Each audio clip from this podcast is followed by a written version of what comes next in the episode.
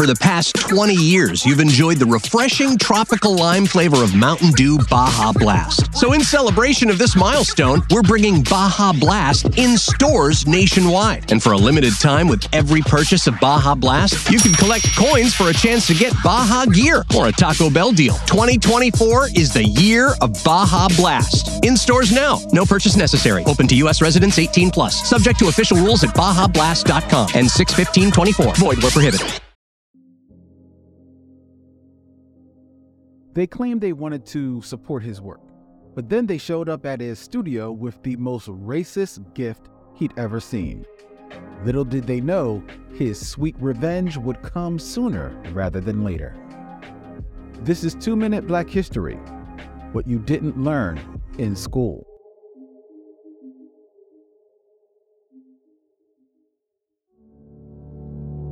Jean Michel Basquiat was on the come up as a young black artist in New York City. So, when some prospective buyers wanted to come to his studio to purchase the piece, he was excited. But things quickly took a turn for the worse when they did the dumbest, most racist thing ever.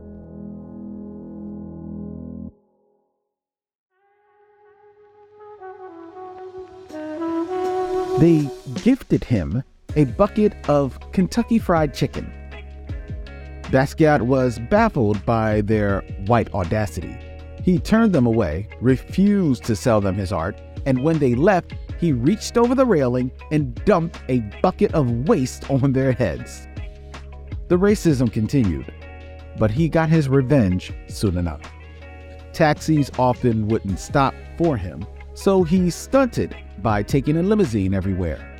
But Basquiat never let white foolishness prevent him from creating or any racist limitations box him in. Basquiat stayed true to himself, and those racists are probably kicking themselves. In 2017, a painting of his sold for over $10 million. And in 2022, a family curated Basquiat exhibition in New York City quickly sold out tickets. Basquiat refused to let white supremacy stop him and never shied away from using his art to highlight black experiences.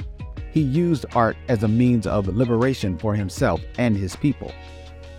Basquiat's work and legacy prove that we can stay true to ourselves and win.